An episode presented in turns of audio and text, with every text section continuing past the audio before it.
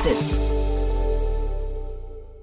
Einen wunderschönen guten Morgen und herzlich willkommen zu Startup Insider Daily. Mein Name ist Jan Thomas und das hier ist mal wieder unser Format Investments und Exits. Ihr kennt das, wir sprechen hier jeden Tag mit den wichtigsten Investoren und Investorinnen, natürlich auch aus Deutschland. So auch heute. Jenny Dreier ist bei uns zu Gast, Investmentmanagerin von EcoT Ventures und sie hat zwei sehr spannende Finanzierungsrunden analysiert, nämlich zum einen Volocopter, da gab es ja eine Riesenrunde, sehr, sehr überraschend für mich, aber wirklich sehr beeindruckend. Und dann haben wir über ein spannendes Unternehmen aus Australien gesprochen, Samsara Eco heißt das Unternehmen, da geht es um Plastikrecycling Recycling.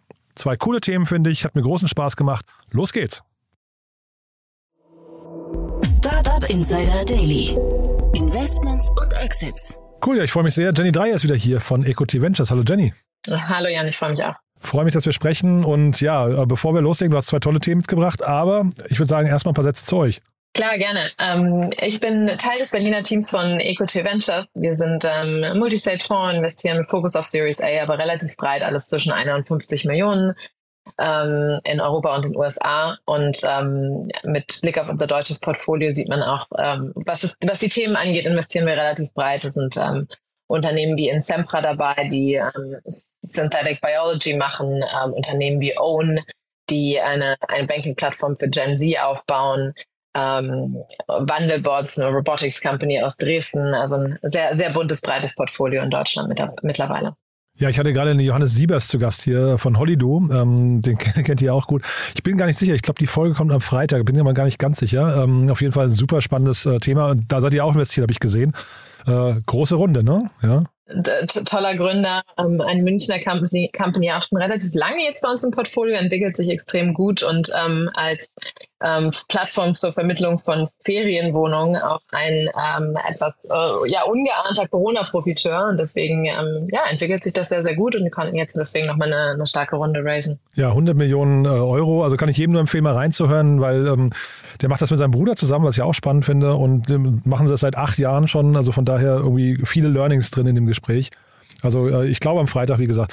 Und äh, dann wollte ich noch mal ganz kurz, bevor wir jetzt loslegen, äh, du hast ja deinen eigenen Podcast und hast mir ähm, auch erzählt, vielleicht magst du da ein paar Sätze zu sagen, weil da kommt ja jetzt die nächste Folge raus, ne? Genau, der Podcast heißt Tabula Rasa. Ähm, in dem Podcast sprechen wir über die Zukunft der Bildung und sprechen jetzt schon seit über drei Jahren mit ähm, Gründerinnen und Gründern von EdTech-Startups, mit ähm, Gründerinnen von, von Schulen und Unis, mit ähm, Politikerinnen und Politikern, und ähm, macht wahnsinnig Spaß. Äh, ein kleines, kleines Side-Project, was ich, was ich immer noch mache. Und die ähm, nächste Folge, die jetzt rauskommt, ähm, ist mit der Gründerin von Edurino, ähm, einer ähm, ja, AdTech-Plattform, also einer App, einer Lern-App für ähm, Vorschulkinder. Ganz spannendes Tool, Hardware und Software kombiniert. Also ist, glaube ich, eine spannende Folge geworden. Äh, wer Lust hat reinzuhören, findet das auf Spotify. Du, und dann äh, hast du zwei Themen mitgebracht. Ähm, das, also das, das erste finde ich mega cool. Ich hatte hier auch äh, schon, schon mehrfach, glaube ich, sogar äh, Leute davon zu Gast. Aber erzähl du mal, also großartiges Ding, ne? Genau, auch ein richtiges Deep Tech-Thema. Volocopter hat nochmal eine Riesenrunde geraced, also nochmal 182 Millionen US-Dollar zusätzliche Series E-Funding, also so ein Second Close der Series E, die sie Anfang des Jahres schon geraced haben und ähm, haben jetzt deswegen nochmal genau ordentlich Cash, um ihre fliegenden ähm, oder fliegenden Taxis, ihre Flugtaxis ähm, an den Markt zu bringen.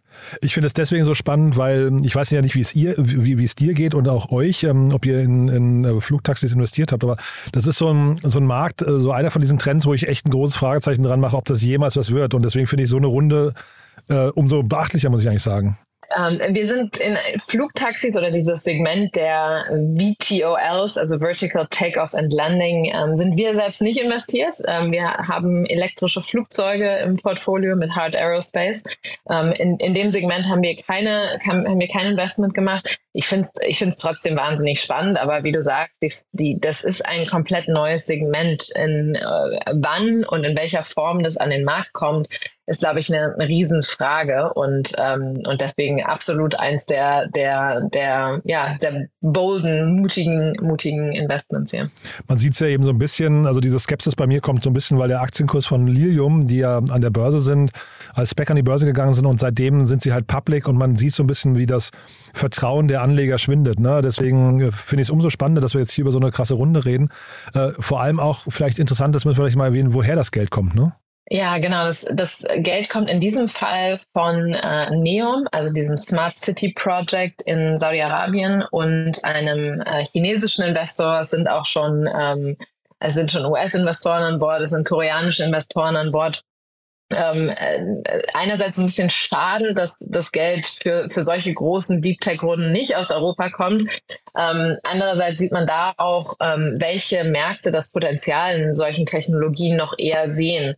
Denn ähm, in, in Saudi-Arabien zum Beispiel, in dieser neuen Stadt, die gebaut wird, Neom, ähm, da setzen sie, sie, setzen sie ganz, ganz stark auf ähm, Flugtaxis als, als Kernelement der Infrastruktur. Da sind wir in, äh, in Deutschland und in Europa einfach noch ein bisschen langsamer leider. Ich finde diese Stadt, die da entsteht, also äh, auch da muss man noch mal gucken, was daraus wirklich wird. Ne? Ob das das nächste Flugtaxi-Thema wird, wo man vielleicht nicht weiß, ob es jemand, jemals was wird. Aber ähm, ich finde das mega faszinierend. Ich weiß nicht, wird das auch mal so ein Investment-Case für VCs oder für, für ähm, äh, was ich, ja, ja, eigentlich, ja, wahrscheinlich für VCs, ne? Oder? Spannende Frage. Ja. Ich glaube, das ist ja eher ein staatliches äh, Projekt. Ja, also die, die, der die Dimension, ne? arabische Staat, der nicht mehr weiß, ne? wohin mit dem Geld. Ähm, ich weiß jetzt nicht, ob da auch VCs investiert sind. Da kenne ich mich zu wenig mit aus ziemlich verrücktes Projekt auf jeden Fall. Ähm, sicherlich gibt es da viele Elemente, ähm, die, die auch für, für VC-backed Startups spannend sind, wenn man einfach so ein, so ein Testing Ground hat, ähm, wo, wo, wo man alles einmal von, von Null aufbaut. Das Problem in deutschen Städten ist ja oft, ähm, gerade mit so einem sowas wie Flugtaxis, dass einfach die Infrastruktur dafür nicht gegeben ist und dass es schwierig ist, dadurch ähm, das umzusetzen. Wenn man also jetzt aber so ein komplett grünes Feld im wahrsten Sinne des Wortes hat oder eine grüne Wüste, ähm, dann, dann kann man da nochmal, ähm, hat man da nochmal viel mehr Möglichkeiten natürlich. Ich hatte mich gefragt jetzt durch dieses Investment, ähm, ob es Volocopter damit einfach schon geschafft hat. Ne? Also wenn, wenn man einmal in der quasi in der Storyline von so einem äh, von so einem großen Projekt mit drin ist, von jemandem, der eigentlich unendlich tiefe Taschen hat, dann kann eigentlich auf der finanziellen Seite nicht mehr so viel schiefgehen, oder? Ja, das ist, das ist der, der optimistische Blick. Ich glaube trotzdem, dass, ähm, äh, äh, wie du sagst, Neom ist auch noch nicht, ähm, noch nicht komplett umgesetzt und hat auch noch einige Jahre, bis das wirklich, ähm, wirklich live ist. Sie planen jetzt in 2024, also schon in zwei Jahren, den Launch, also Volocopter und möchte dann zur, ähm, zu den Olympischen Spielen in Paris das erste Mal Public Commercial Flights anbieten. Das ist jetzt gar nicht mehr so lange hin. Also ähm, ich glaube, die Wahrscheinlichkeit, dass da, dass da etwas gelauncht wird, ähm, ist, ist durchaus ähm, durchaus gegeben. Es gibt noch den US-Competitor Joby Aviation, der auch 2024 erste Flugtaxis plant, äh, an den Markt zu bringen. Lilium ist ein bisschen später dran mit 2025. Aber Volocopter ist also definitiv einer der Spieler, die ähm, da am weitesten sind und am nächsten an einem Market Launch. Mhm. Äh, ich hatte mal den CEO hier und der hatte damals gesagt, also seine Prognose war, es wird hinterher sehr, sehr wenig Player geben, die tatsächlich bis zum bis zur Marktreife gelangen. Ne? Es gibt viele, die jetzt irgendwie gestartet sind, aber viele werden einfach unterwegs aufgeben, denen wird die Puste ausgeben, weil es einfach doch deutlich komplexer ist, als man sich das vorstellt. Ja, und auch wenn man sich das Produktportfolio von Volocopter anschaut, dann ähm, haben sie schon, sie haben Cargo-Drohnen, sie haben äh, bemannte Drohnen, dann arbeiten sie an äh, autonomen Drohnen. Es gibt diese ähm, City Line, äh, dann gibt es ein äh, Langsch mehr Langstrecken. Ähm, Gerät, die bauen auch die gesamte Infrastruktur, also die, die, die Voloports heißen sie, glaube ich, müssen ja auch aufgebaut werden. Also wo landet dieses komplett neu, ne, neuwertige oder neu konzipierte Gerät? Also es ist äh, infrastrukturell wahnsinnig aufwendig. Und ähm, da muss, glaube ich, viel zusammenkommen. Ähm, einerseits äh, auch politisch, also ich, die werden wahnsinnig viel, viel PR machen müssen, ähm, regulatorisch, technologisch und ähm, am Ende dann eben auch ähm, natürlich das Produkt. Und auch das Geschäftsmodell. Ich bin wirklich sehr gespannt, äh, wo das hinführt hin, ähm, noch. Aber vielleicht nochmal kurz zu dem Cap-Table, den die haben. Da sind wirklich spannende Namen dabei. Ne? Also Brains to Ventures ist dabei, dann irgendwie der Lukas Gadowski, Matthias Hilbert habe ich gesehen, den kennt man auch gut. BlackRock, Daimler, also das sind wirklich, ähm, und jetzt weiß ich gar nicht, noch als neuer Lead-Investor dabei, Glei heißen sie, glaube ich, Glei Capital. Die kannte ich gar nicht, ja. Ähm, das ist die, ähm, gehört zur Geely Holding, das ist eine chinesische, ähm, äh, ja, ein chinesischer Fonds. Und die sehen natürlich, also ähnlich wie auch, äh, auch Singapur und Saudi-Arabien, die sehen in, in ihren Städten nach, natürlich nochmal stärker das Potenzial für, ähm, für, für, für so eine Technologie, ähm, als es jetzt in Deutschland vielleicht relevant ist. Und, ähm, und oftmals sind dann eben mit diesen Investments auch, ähm, auch, auch solche ähm, ja, Elemente des Vertrages äh, inbegriffen. Also behalten wir mal im Blick. Ich finde es auf jeden Fall großartig und die Summe spricht ja für sich. Also ähm, wirklich Hut ab davor. Jetzt haben wir einen, einen, harten Cut. Ich weiß gar nicht, was eine gute Überleitung ist, aber du hast ein zweites Thema mitgebracht. Ganz andere Ecke, ne? Äh, total, genau. Jetzt sprechen wir über Plastik und ja. eigentlich darüber, ähm, Plastik langsam loszuwerden und, ähm, und mit dem Plastikkreislauf sinnvoller umzugehen. Es gibt, geht um Samsara Eco. Kannte ich auch vorhin nicht, ist nämlich ein australisches Unternehmen, was gerade eine 35 Millionen ähm, Euro umgerechnet Runde geraced hat. Mhm. Und das ist mal wieder so eins von den Themen, wo ich mich freue, weil das sind so die Themen, da wünscht man sich aber das, also nichts gegen Volocopter, ne? aber Volocopter, das lässt mich, ähm, ich sag mal, vom Produkt her eher kalt.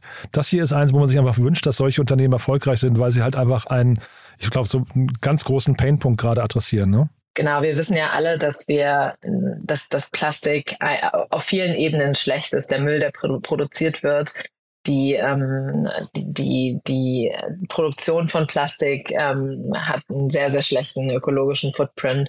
Und so äh, gibt es gerade Unmengen verschiedene Technologien, die sich damit auseinandersetzen, diese ja, Circular Economy herzustellen, also ähm, Recycling sinnvoll umzusetzen.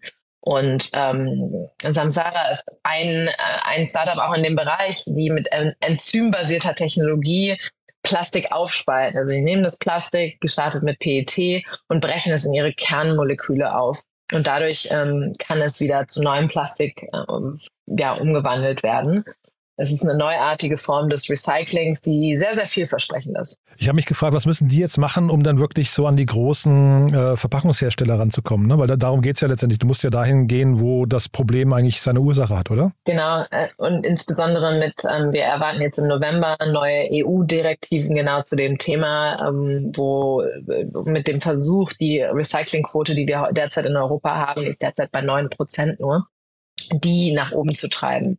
Und das äh, bedeutet natürlich auch für Brands, die jetzt mit sowas wie den, den Plastik-Taxes ähm, konfrontiert sind, dass die sich mehr und mehr mit ihrem Kunststoffkreislauf auseinandersetzen müssen und hier auch investieren. Das heißt, ich glaube, Samsara kommt auch zu einem ganz spannenden Zeitpunkt hier, wo Brands immer mehr merken, sie können so nicht weitermachen, wie sie es in den letzten, wie sie in den letzten Jahren mit Verpackungen und mit Plastik umgegangen sind. Hm. Das Geschäftsmodell ist dir klar, wie die dann Geld verdienen, weil das äh, wird ja wahrscheinlich nicht pro Kilo sein oder so, ne? Ist aber auch keine, ähm, keine Subscription, reine Subscription-Fee. Wie, wie kann das funktionieren? Ah, das ist eine gute Frage. Ich ähm, einerseits produzieren die ja einen Rohstoff, also die produzieren dieses aufgespaltene Plastik. Das sind dann ähm, ja, das ist der Input für die Produktion. Also ich vermute, dass sie dann an die Verpackungshersteller verkaufen ähm, diesen Rohstoff. Sie scheinen aber auch mit Brands schon zusammenzuarbeiten. Also sie haben jetzt mit ähm, was war es, Woolworth. Mit Woolworth haben sie eine Kooperation ähm, und produzieren für die ganz konkret ähm, ein, ein erstes Verpackungsprodukt. Also scheinen da, scheinen da auch tief in die ganze Wertschöpfungskette integriert zu sein.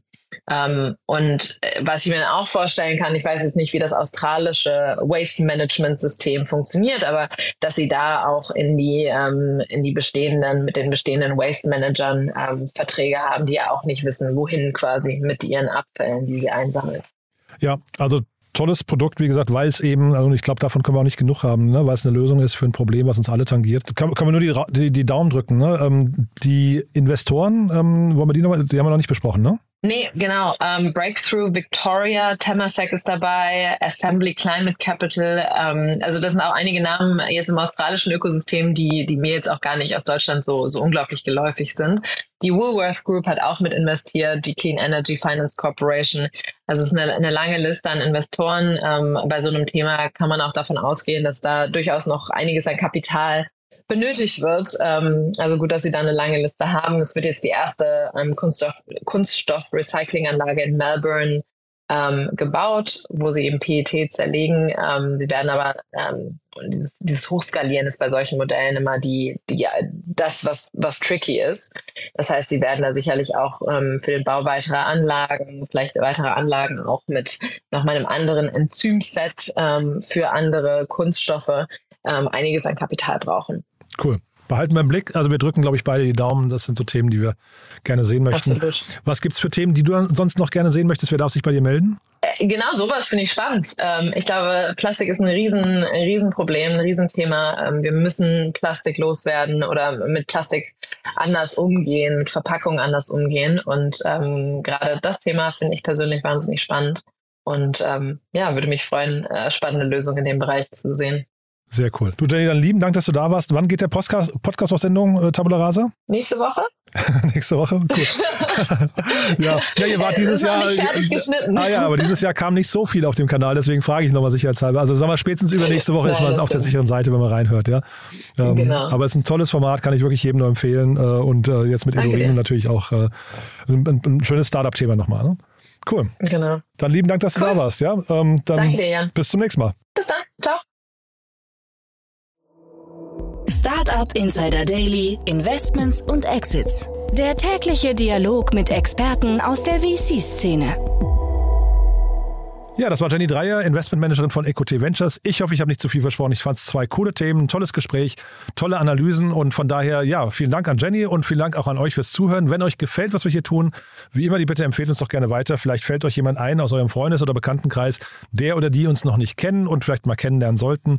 Dafür schon mal vielen Dank an euch und ansonsten euch einen wunderschönen Tag. Nicht vergessen, nachher kommen noch zwei weitere tolle Interviews und falls ihr da nicht mehr reinhört, alles spätestens bis morgen. Bis dahin. Ciao, ciao.